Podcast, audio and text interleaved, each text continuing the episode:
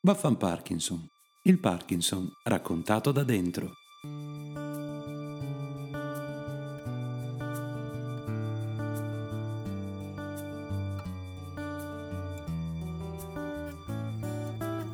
Ciao a tutti e benvenuti all'ottavo e penultimo episodio di questo nostro percorso.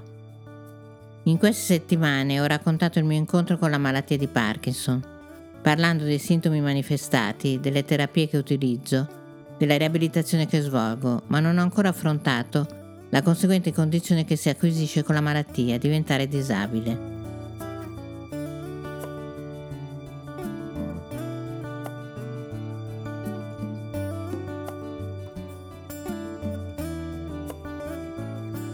La disabilità definisce ciò che ci rende diversi dalle persone cosiddette normali. È uno stato derivante dalla malattia, ma contemporaneamente mi rinchiudo in, questo, in quello spazio dove non sono vista, o meglio, sono vista solo come persona di serie B. La mia disabilità si evidenzia per caratteristiche fisiche. Ho una camminata strana, utilizzo il deambulatore, possiedo il tagliando per l'autovettura. Tutte queste certificazioni servono a dare riscontro del mio handicap, ma contemporaneamente mi rendono invisibile. Non mi sento una persona con diritti uguali alle altre, sono diventata una categoria.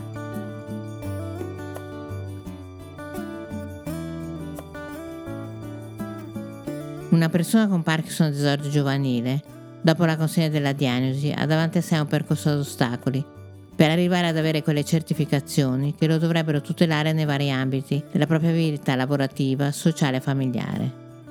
Ho perso il conto però di quanto tempo ho passato nelle varie sale d'attesa dell'INPS dal medico della mutua allo sportello del comune e del patronato.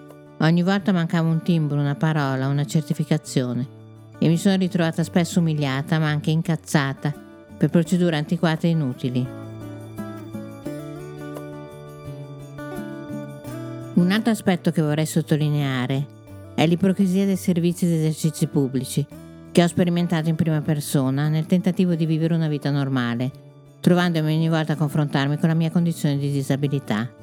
È sconsolante riscontrare quanto sia superficiale e anche offensivo sistemarsi la coscienza mettendo l'obbligo dei bagni disabili, magari però obbligando il malcapitato fruitore a fare gradini per raggiungerlo.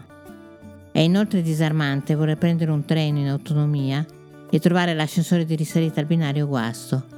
Meno male che le scale riesco a fare, ma se non potessi oppure i parcheggi per disabili, a volte inadeguati, spesso in numero insufficiente, e quando li trovi sono occupati dal solito furbastro.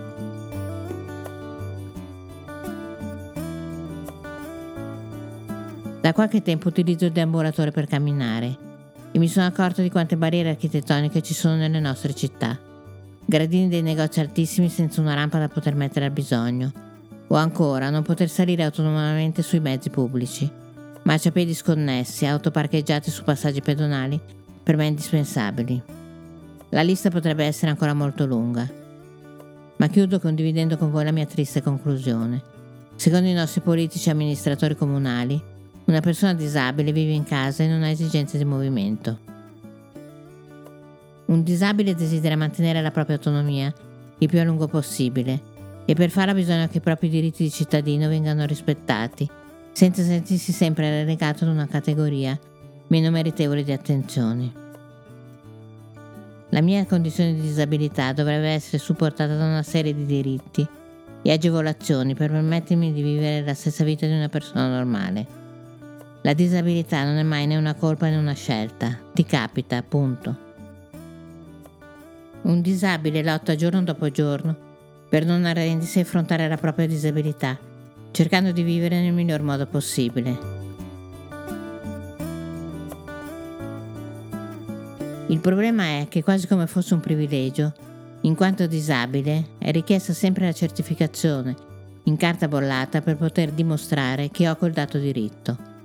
La qualità della vita di una persona disabile è direttamente proporzionale alla presenza e alla disponibilità della propria famiglia.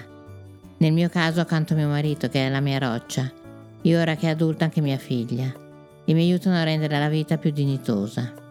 Anche le amicizie potrebbero dare un enorme contributo alla qualità della nostra vita.